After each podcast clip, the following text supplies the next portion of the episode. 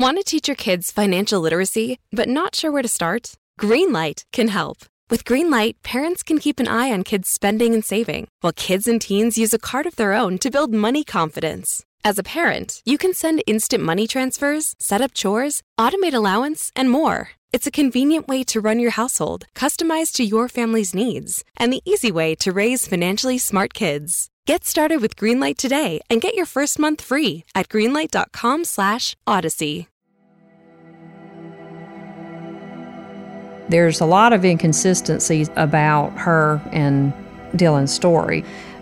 Back in December, before all this happened, Christian is buying some furniture for the apartment and he sends Whitley to the credit union to get money. Well, they tell Whitley that Christian has to be with her to get the money. They won't give her any money. So she sends Christian a text and says, They wouldn't give me the money. You have to be with me. He ends up wiring her the money. So they can't say he didn't know. Obviously, he knew you can't send somebody to the credit union and they're just going to give money. To me, that was significant because, again, you can prove that he had knowledge that that ain't going to work. Her attorney called and said that the reason Christian was moved was because Dylan was going through his pockets.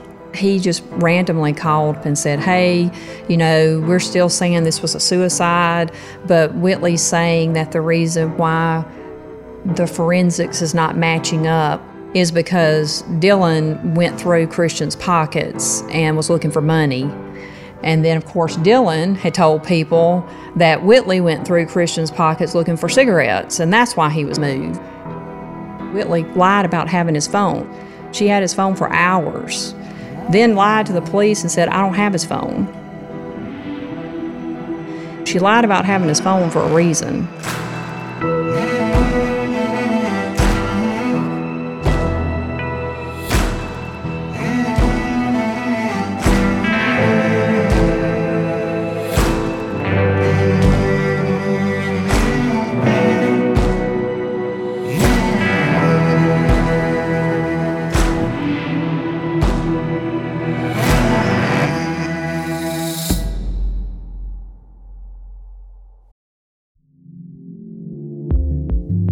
As a culpable listener, you know the world can be a dangerous and unpredictable place. One thing I've learned working in true crime is that your best line of defense is vigilance and preparation, which is why I recommend SimpliSafe Home Security. I happen to live in a pretty nice neighborhood, but as you know, crime has a way of being anywhere at any time, even when you least expect it. When our car was broken into and items were stolen, I was so relieved to know that my home security system got the footage and it eventually led to us being reimbursed by the perpetrator once they were caught. Crime is just waiting to happen, so be prepared at all times and equip yourself with SimpliSafe, the best home security system of 2024 according to US News and World Report. SimpliSafe has given me and many of my listeners real peace of mind, and I want you to have it too. Get 20% off any new SimpliSafe system when you sign up for Fast Protect monitoring just visit simplisafe.com slash culpable. That's simplisafe.com slash culpable. There's no safe like SimpliSafe.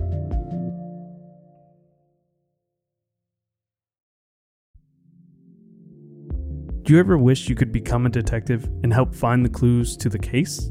How about all of that in a mobile game that you can take anywhere? In June's Journey, each scene leads to a new thrilling storyline uncover the mystery of June's sister's murder, and find out about scandalous family secrets. The gameplay lets you find hidden clues as you investigate a murder mystery.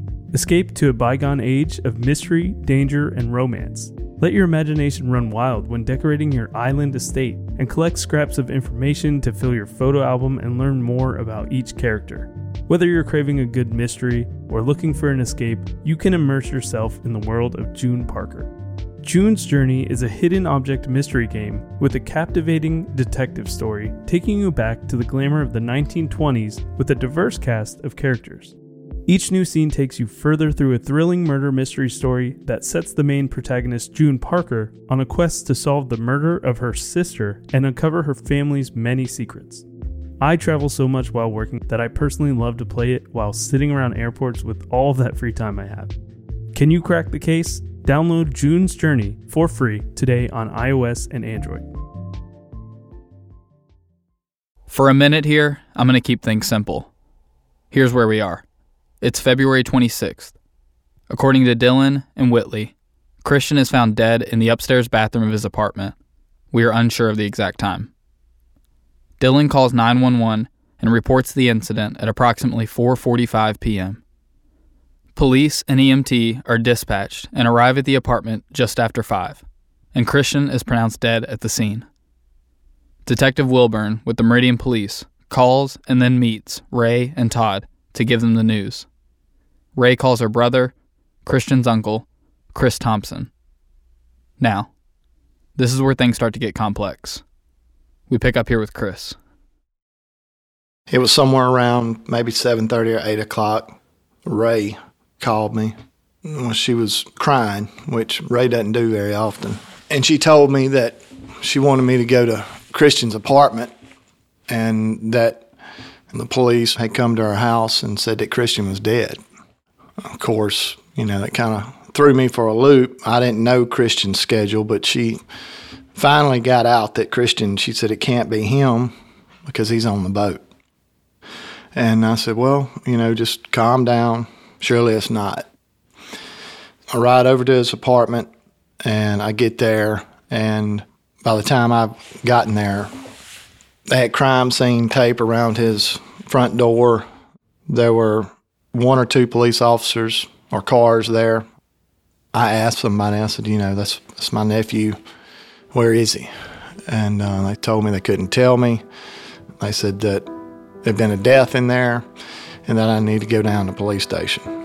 So um, I called somebody on the force that I knew and asked them if they had had any information or anything that they could tell me. And they told me that Christian was dead. And I said, You sure it was him? And they said, Yeah. You know, his identification was in his pocket. So I go down to the police station. Officer Thompson, he came out. I asked him what happened, and he said that uh, that was apparently a suicide. And right off the bat, that didn't sit right with me. And I said, Well, a little bit confused. I don't understand. You know, his mother says he was on the tugboat. We don't know what he was doing in Meridian. He told me that there was two people at the apartment and that they were had them back in the back and we're asking them questions. So at this point, I called Ray and told her that I was afraid that it was true. I hadn't seen Christian yet, that they had already taken the body before I got there, and that, you know, it had been verified that it was him. I asked Officer Thompson where the keys to his apartment was, if I could go in there, and he told me I could. And then my better senses got a hold, and I said, Well, wait a minute, you know, I don't want to disturb anything. Does anybody need to go with me? And he said, No. He said, It's, it's okay. You can go in there. Thought that was a little strange at first, considering, you know, I mean, it was, should have been an open crime scene, but went over there, went upstairs, and the door was open to the bathroom. I looked in the bathroom, and that's as far as I got. I, I turned around and came back outside. So I left, locked the door, and it dawned on me that where Christian's cell phone was. I think my sister at some point in time had called and asked about that. So I went back to the police station and got Detective Thompson. And he came out and I asked him where Christian's cell phone was and where the keys to his vehicle was. And he said, I don't know. And I said, Well, one of those two back there knows exactly where it's at. And I'm not leaving until we either know where it's at, till either y'all have it or we have it or something. He asked her, he goes back in there. It's my understanding he told her that she wasn't going to leave till the cell phone was found. He said she reached down in her purse and handed it to him. and the keys to one of Christian's vehicles. That right there should have been enough to ask some more questions. Surprisingly, the incident with the cell phone did not lead to additional questions. We're talking about a dead man's phone in the possession of a suspect for hours who lied about having it. That's pretty suspicious. But the phone was handed over, and it seems that was the end of it. There is nothing related to the cell phone found in the police report.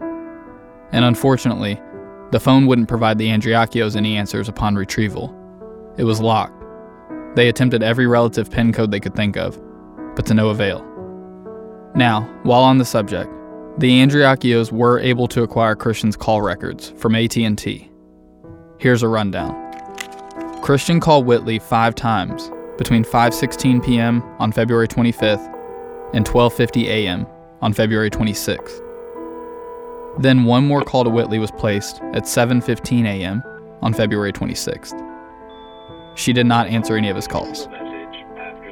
There were four calls to and from Dylan between 1:37 a.m. and 8 a.m. on February 26. This presumably had to do with the arrangements being made to be picked up from the boat. And there was an additional incoming call from Dylan at 12:40 p.m. One call to Ray was placed at 7:43 a.m. Christian kept it short and said he had to get off the phone to work and did not mention anything about getting off the boat.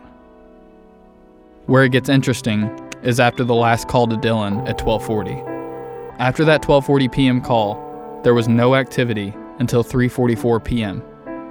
It's important to note here that the coroner estimated the time of death to be 3:30 p.m. But from 3:44 p.m. to 3:54 p.m., Christian's phone was used to call Matt Miller 6 times. And one additional call to Matt was placed at 5:11 p.m. None of these calls were answered.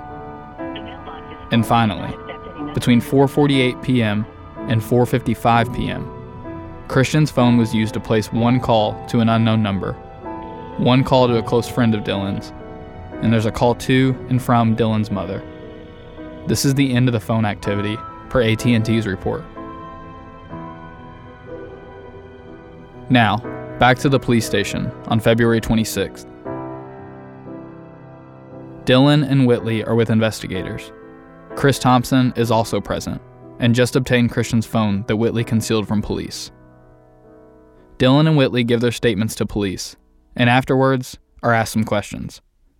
But they weren't asked many, and a majority of them were either previously answered in their statements or were just not pertinent to the case.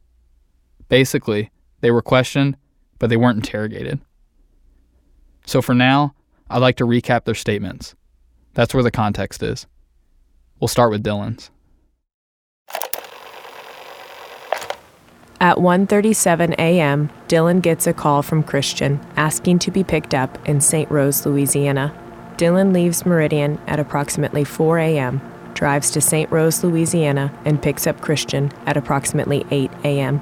They make one stop at a gas station on the drive back to Meridian. During the drive, Christian tells Dylan he's going to the apartment because Whitley has been hanging out with a guy named Matt Miller. Around 11:30 a.m., Christian and Dylan arrive at the apartment. Christian confronts Whitley about her hanging out with Matt.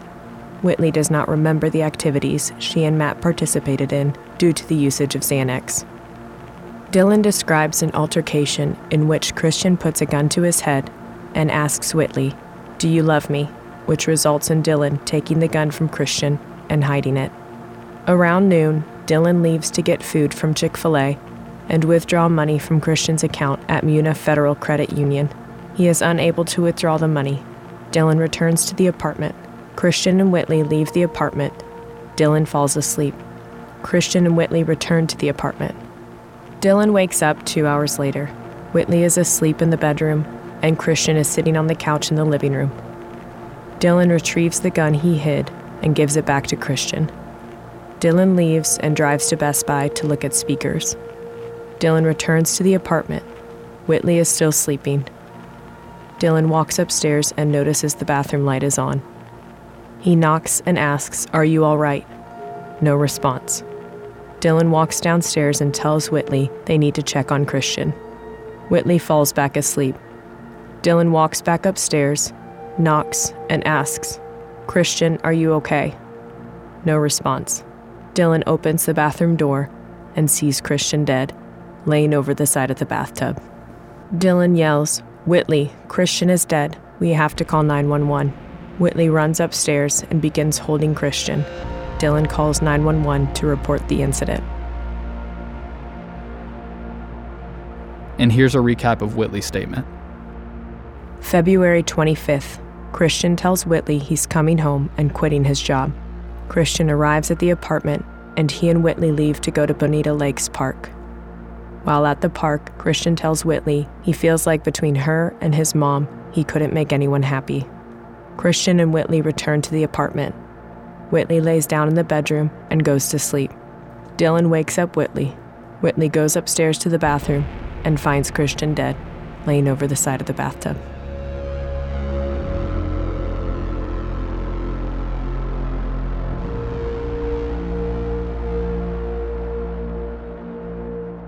Whitley's alibi is obviously very short. Too short, in my opinion. If you were asked to tell what happened today, yesterday, any ordinary day, you'd likely give a more detailed account. And this was no ordinary day.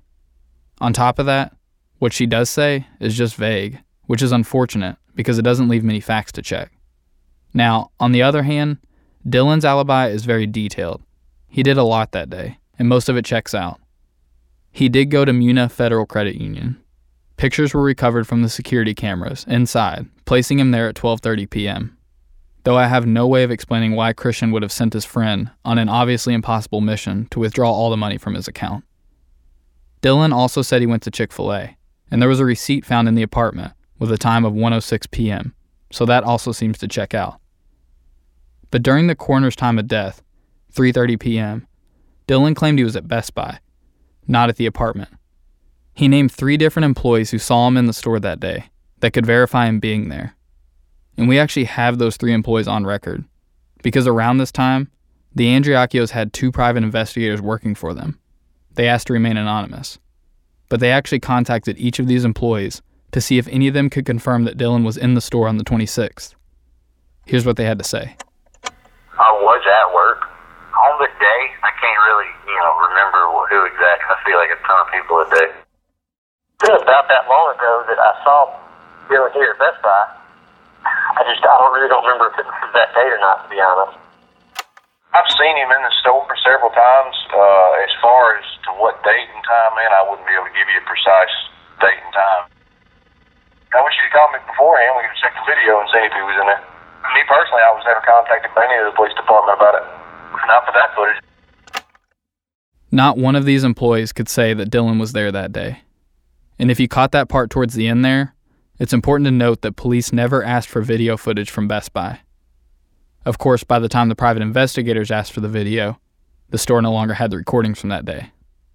I want to point back to what Chris said earlier, because he's absolutely right. There should have been more questions asked, but there wasn't. So after Dylan and Whitley were let go from the station, all that was left was two varying statements and a bunch of questions. And the questions continued to mount when Chris picked up Josh from his boat and they went to the apartment to look around. I picked him up that night, and um, he was shocked.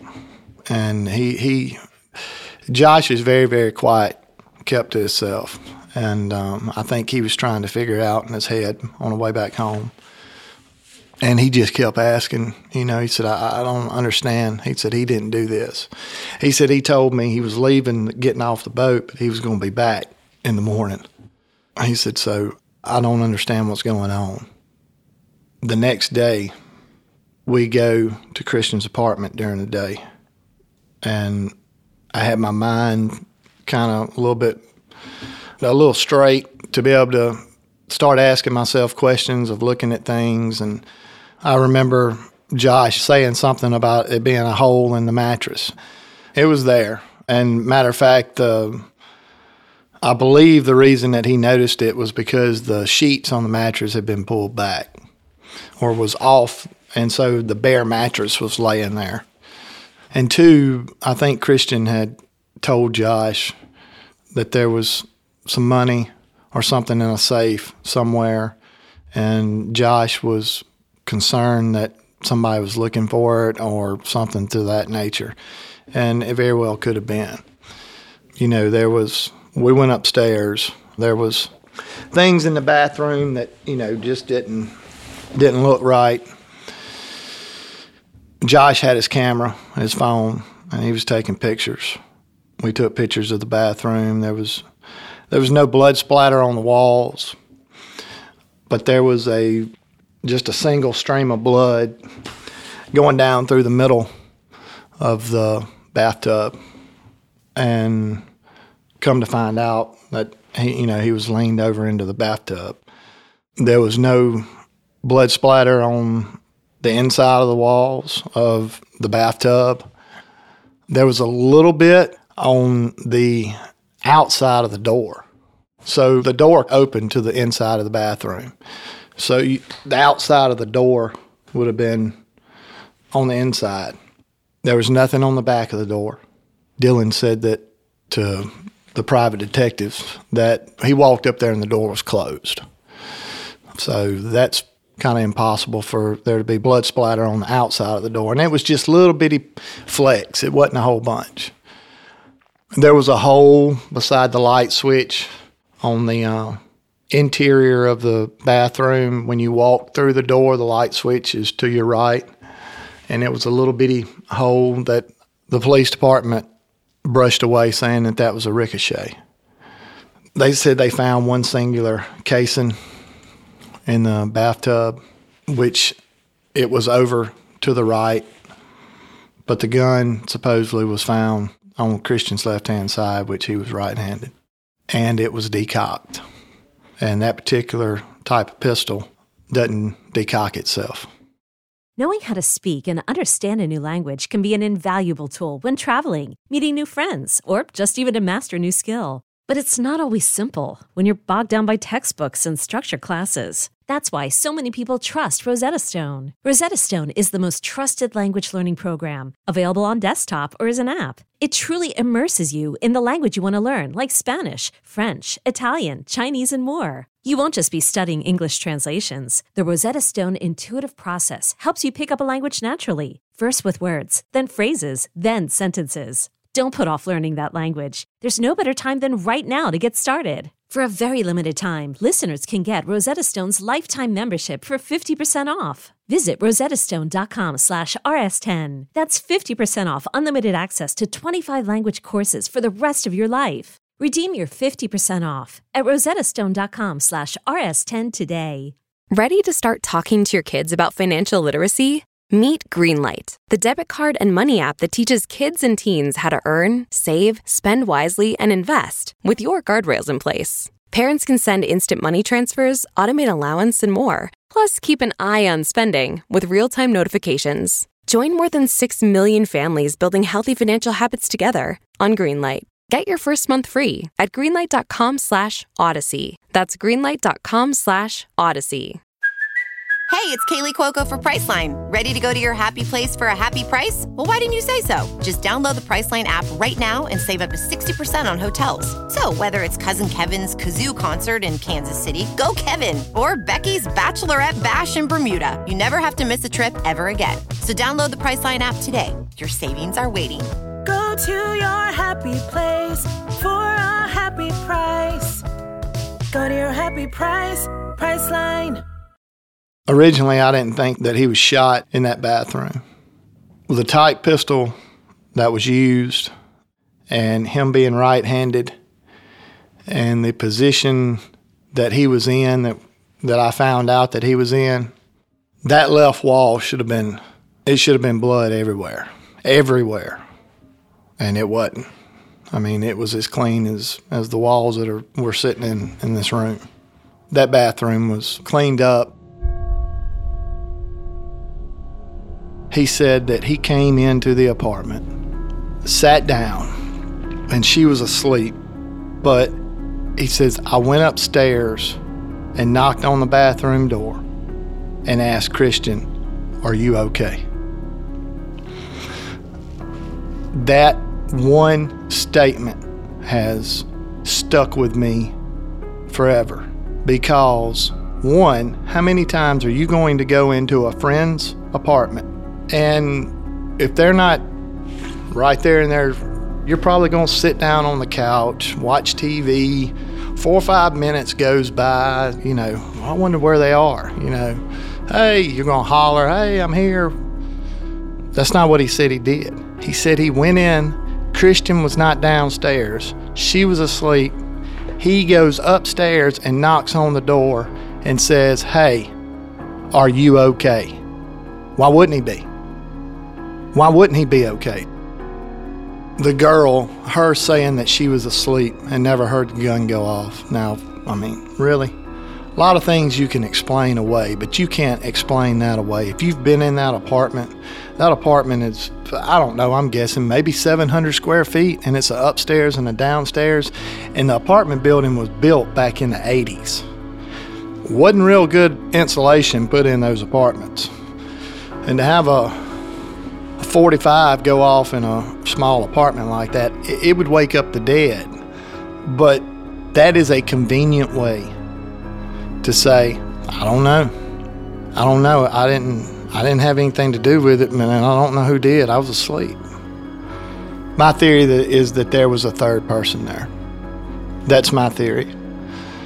I don't think that they could have overtaken him together. I personally think that they probably owed somebody money and they came up with some type of storyline to get him to come home off the boat. That that I mean, Christian had a whole bunch of good friends that had gone and got him. You know, so that's that's why I never have really understood why he would have had this guy come get him. I don't think Christian was close enough friends with Dylan for him to call and ask him to come pick him up for any other reason other than Dylan was feeding him information that night. I hope for their sake that there is a third person. But again, that's just my theory. Just for the simple reason that I think they're both mentally capable of doing that. I don't think they were physically capable of doing it. They were mentally capable of coming up with a story, the storyline to get Christian off that boat. But I think they had help. So, and at the end of the day, don't be confused. This is not about. I don't want anybody to think this is about uh, about revenge or vengeance or anything on Ray and Todd's part. This is about a parent wanting to have closure, wanting to know that she did everything that she could do for her son to make sure that either his story was told or that that this doesn't happen to somebody else. Because look, if people are willing, for whatever reason, whatever sick, demented reason they have for t- trying to keep this quiet, uh, which is what it looks like to us, if they'll do it to us, then they'll do it to anybody. You know, you and I had a conversation yesterday, and I told you, I said, Ray's not the only person that's ever lost a child. And unfortunately, she won't be the last. I've gone to a couple of funerals in the last five years of people who've lost children. The major difference between this situation and 99% of the other ones out there is when you lose a child to a drunk driver or to you know some type of car wreck or something like that the tragedy is just as bad but at least you know where to focus your anger at least you know how they died at least you know why they died Ray hadn't gotten that. Todd hadn't gotten that. This family hasn't gotten that. We don't know how he died. We, we, we know how he died. He took a four to five caliber in his head. That's, that's what killed him. But we don't know how all that transpired. We know because of his character and the way and his personality that he didn't do it to himself. So I don't want anybody to think this is a a vengeance or a revenge or, you know, just to be honest you, we don't care who did it as long as we find out who it was. And as long as they're questioned and, and they're put in front of a jury and a jury decides that, hey, you know, there's not enough evidence to convict this person. then are we going to like it? Nope. It's going to make us sick at our stomach. But at least we'll have had an opportunity for that person to stand trial for what they did. So that's what this is about.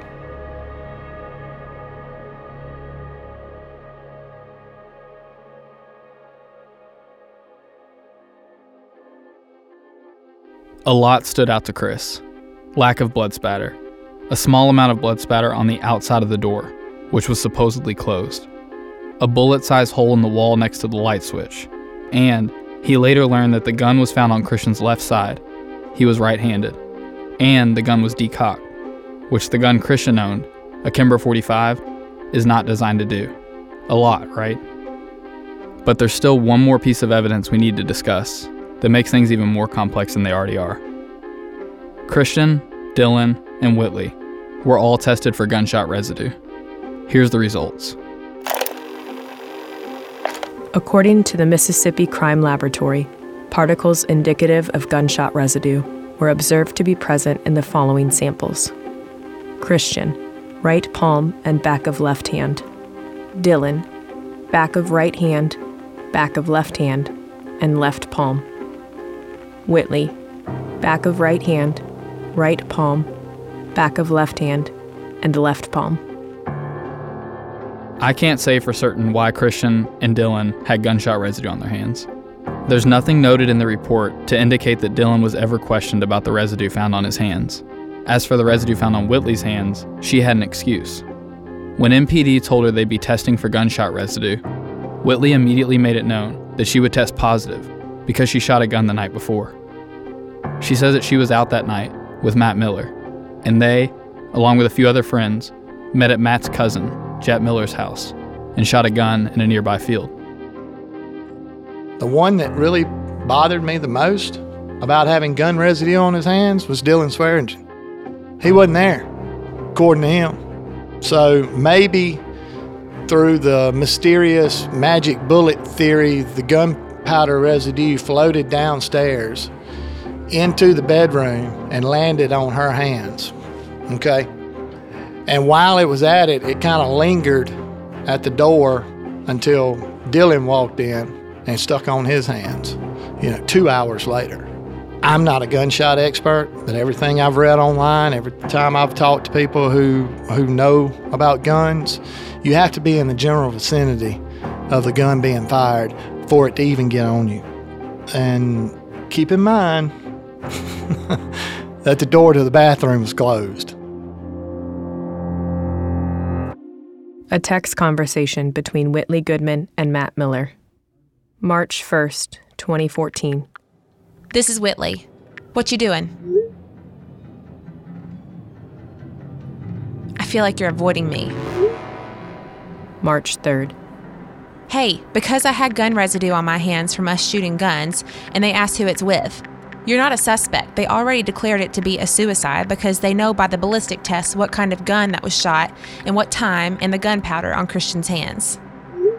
You should know that the gunshot residue results were not released until March 31st. When did they question you? They didn't. His family did. What did they say? Saying that it wasn't suicide and I better pray I wasn't behind it. Like I always get caught up in shit because of you. I'm getting threatened too, but I can't help it. That's not even the issue to me. The issue is that he's gone. And there's no way it was a homicide either because he was shot in the side of the head.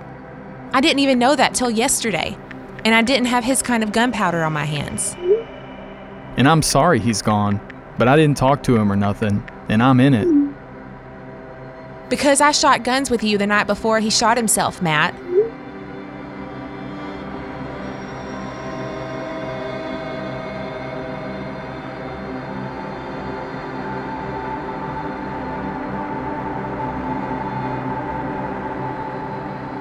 Culpable is a production of Resonate Recordings and Tenderfoot TV in conjunction with Cadence 13, written and hosted by me, Dennis Cooper. Executive producers are Jacob Bozarth, Mark Menery, Dennis Cooper, Donald Albright, and Payne Lindsay. Additional production by Whitney Bozarth, Courtney Cooper, Meredith Stedman, and Mason Lindsay. Audio editing and sound design by Resonate Recordings. If you have a podcast or are looking to start one, check us out at resonaterecordings.com. Our theme music and score is by Dirt Poor Robins, cover art by Drew Bardana. You can follow us on social media at Culpable Podcast. Show notes as well as bonus content can be found on our website, culpablepodcast.com. If you enjoyed this episode, please take time to subscribe, rate, and review.